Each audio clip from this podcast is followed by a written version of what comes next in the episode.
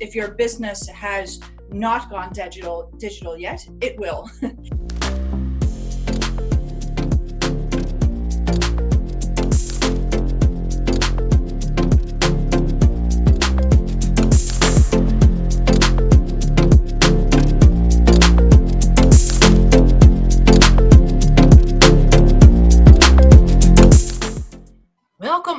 episode of Open Up Digitals with this episode Dr. Cara Antoine.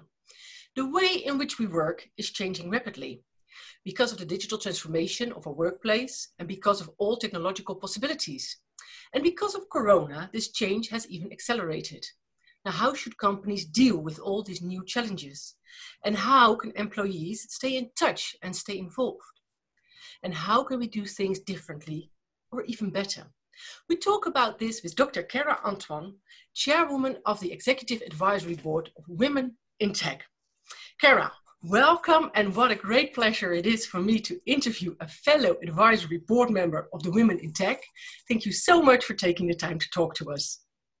It's my sincere pleasure, Lika. Thank you very much for your invitation to talk today. You're welcome. Listen, people talk about the future of work and about the changes in the way that we work. Uh, and until recently, this was mainly about the yeah, digital transformation of the workplace. But now, certainly, Corona has um, yeah have had a large influence on this process. What things do you see have gotten into gear through this corona?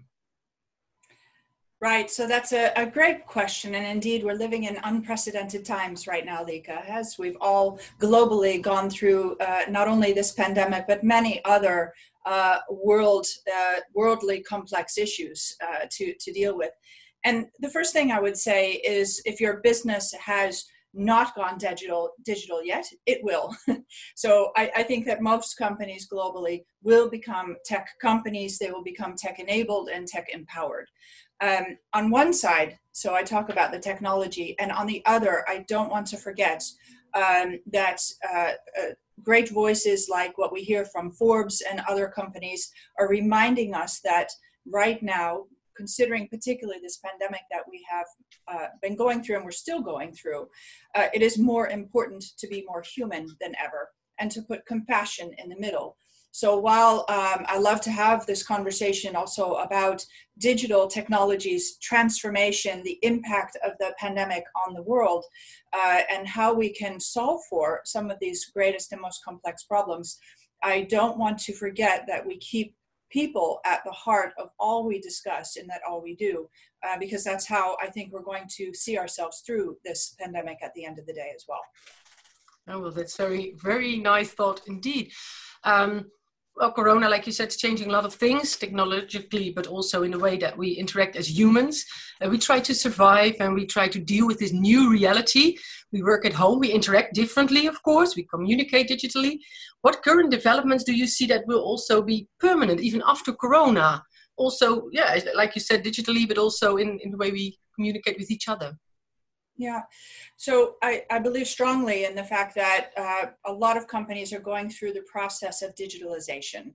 And, and certainly, you know, so if you if you look at the, um, uh, I would say a short definition of, you know, what do we mean about being digital and really thinking about the convergence of digital technologies, of multiple technologies that will really help us to innovate that are enabled by connectivity. So, how are we connecting differently? However, where I'd like to uh, move the conversation actually is in the transformation that is enabled by these digital technologies. And what this really means is that it, we are changing our organization, we're changing the way we make money as organizations because of the empowerment of those digital technologies and the innovation we can bring that will help us significantly improve performance and ultimately more than delight, but actually exceed the expectations of our customers. And we need to think about the transformation of our businesses and those business models. And what I've seen is that um, if you think about the, the digital models that we have today, the business models, we have subscription models. So, you know, where you sign up and you regularly get something uh, uh, every time in return. You have a freemium model where effectively you can get services for up to a certain point, but at some point you have to start to pay you think about the experience models. So, um, premium brands that offer a delightful experience to their customers. And then the fourth area uh, in terms of, of digital business models is really the platform model. And where I feel we're actually evolving to right now is in the platform space. And in terms of platform, this is where we're bringing communities and ecosystems together.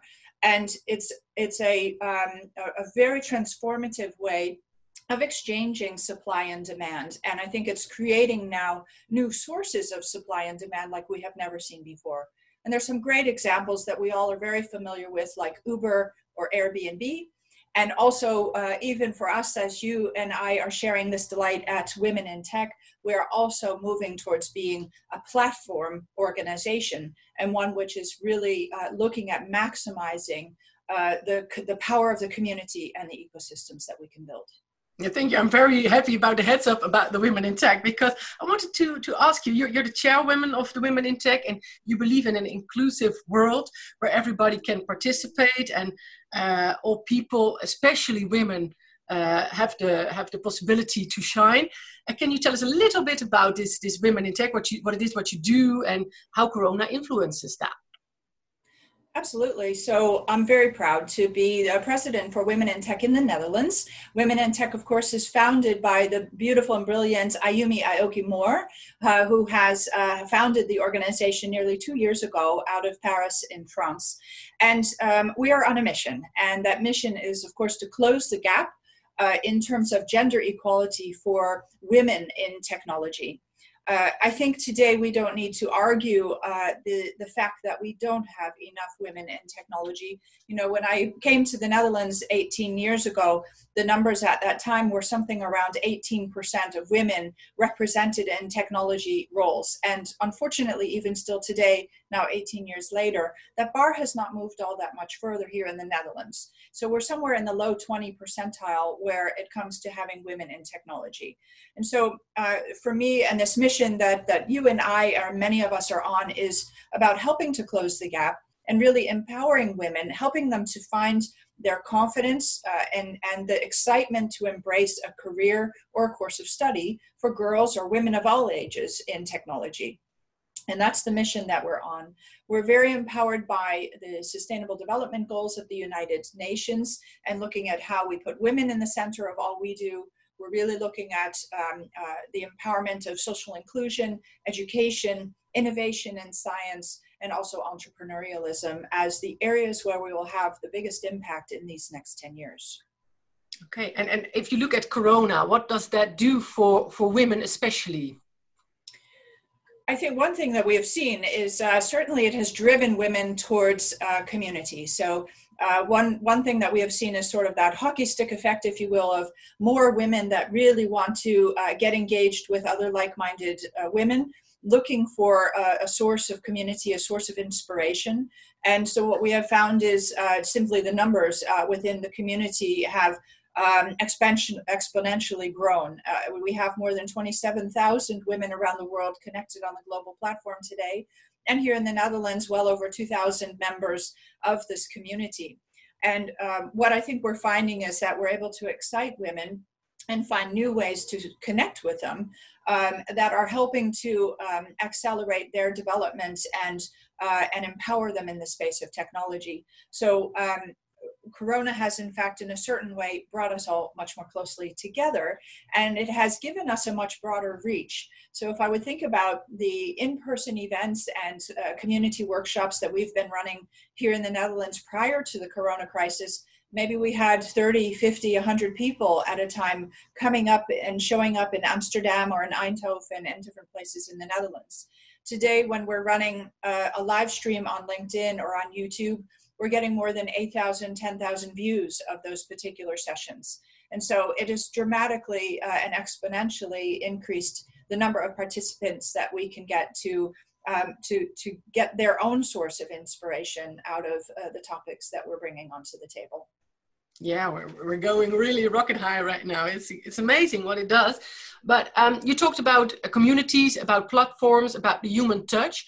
But looking at this digital transformation, you were you were a formal uh, director marketing and, uh, and operations for Microsoft. You were responsible for the digital transformation itself.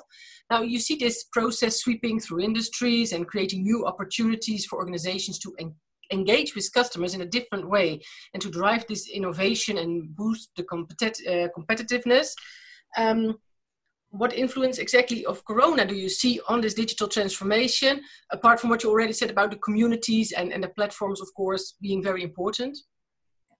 Some of the influences of corona and, and, and something i think that we need to be very aware of is that we don't allow this crisis to create yet another crisis.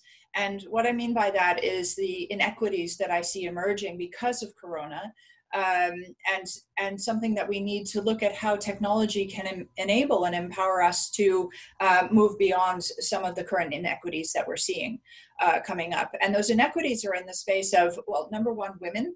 Uh, why women? Uh, because we do know that uh, women are the majority of small business owners. And unfortunately, uh, in this time, we have recognized very quickly that for small business owners and predominantly women, they lack the skills, the digital skills to know how to move their business online. And it again is not just about digitizing a, a, way you did your business by putting it online. That is one step you can take and that's a, a change you can make. Sort of like if i give you the equivalent of um, when a snake loses its skin. Well it's still a snake but it has changed um, when you're really looking at the transformation, you're talking about when a caterpillar becomes a butterfly. And so, what we want is these small businesses, these caterpillars, to become butterflies. We want them to learn how to uh, make uh, money differently and to move their business models online. And so, women uh, need to get the skills uh, to learn how to move their business and to find new ways of making money through their business, through their craft, through their talent, uh, through a, a digitized world. That's one area. Another area that I would suggest that we need to be careful is not creating more inequity is, is simply in the accessibility of technology. And what I mean by that is number one, not every household is equipped to have a computer for every person in that household.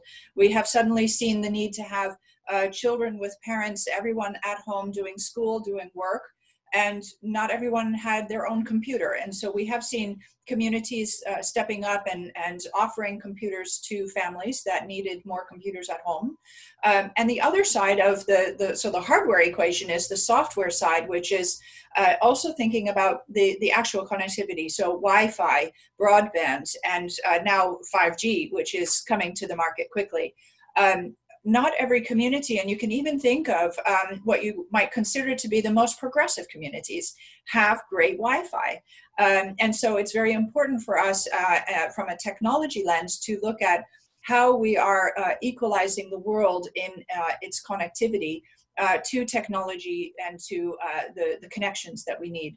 And, um, and that needs to be a global opportunity, what I call right now the digital divide, which is that those that are and lucky enough to have the computing, the hardware, and the software, the connectivity, and the Wi Fi, versus those that are not equipped uh, are starting to create an even bigger divide in those communities because of the lack of access in that space. I, I completely understand. It's a big task there for us as a community, as a world, to get everybody on board. Um, now, you talked about the butterfly uh, um, uh, idea and, and uh, the caterpillar, the change that has to be made. Now, the small entrepreneurs have to do that for themselves, but can you give any advice to companies how they can help their employees make a change in their in their mindset? Yes, indeed. And, and this transformation mindset, in fact, it needs to start with the CEO. This is something we can't just simply delegate and say, oh, the rest of the organization will figure this out. So, actually, the change, this transformation of going from the caterpillar to the butterfly, that starts with the CEO, and the CEO needs to have a digital mindset.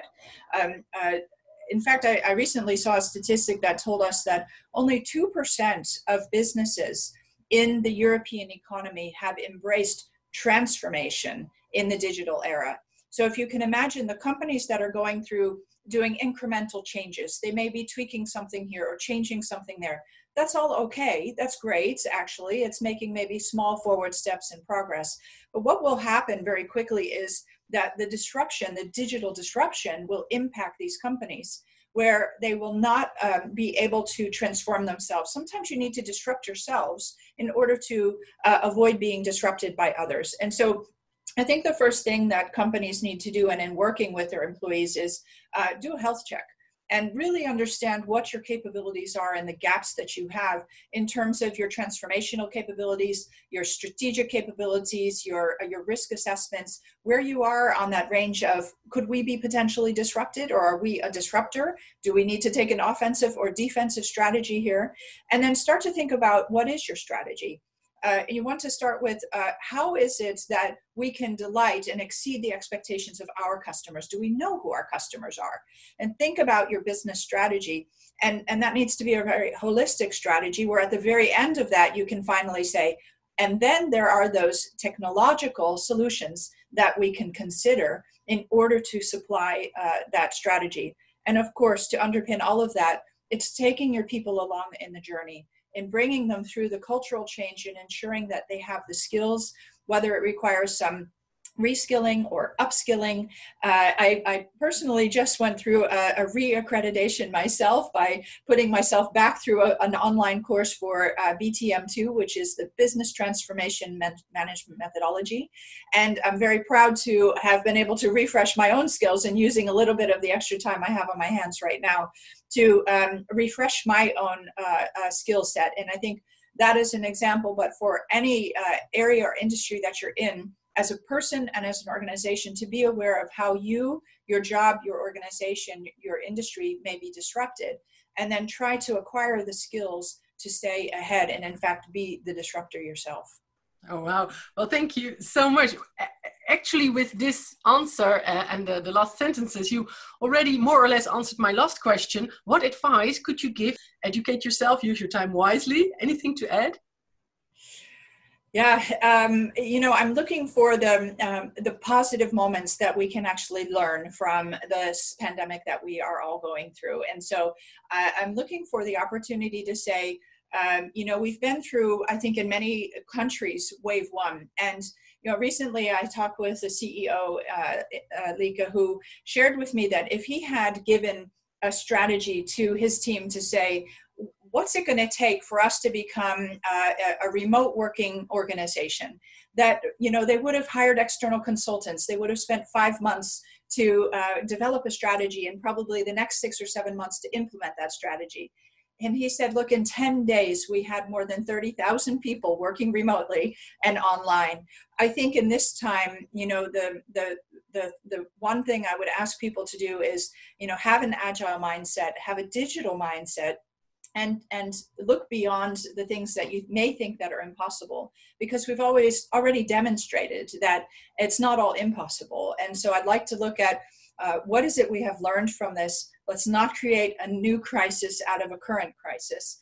And uh, let's learn from what we've already learned uh, because if a wave two or three comes on we don't know how long this pandemic will last. Uh, we need to continually evolve and um, take forward steps I like to say onwards and upwards and uh, look for the positive in, in how we can continue to evolve as a society.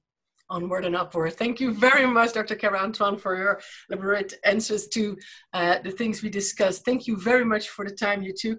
I hope you have a great day and, and there's more, so stay tuned. Thank you.